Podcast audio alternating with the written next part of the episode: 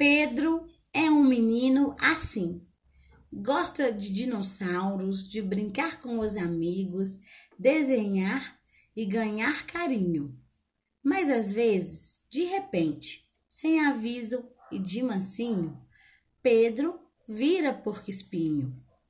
Se a irmã pequena berra, o cachorro late, rosna e ele perde o seu carrinho, Pedro vira porco-espinho.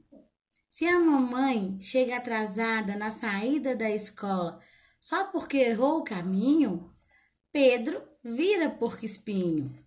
Se tem festa da prima, casamento da titia e ele quer ficar sozinho, Pedro vira porco-espinho.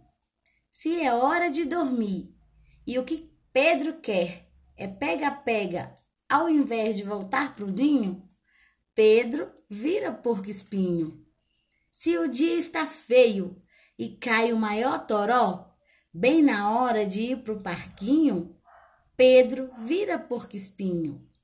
Mas se o sol se abre de repente, ganha bolo de chocolate, abraça apertado da vovó e joga bola com o vizinho, Pedro desvira porco-espinho. Rapidinho, rapidinho.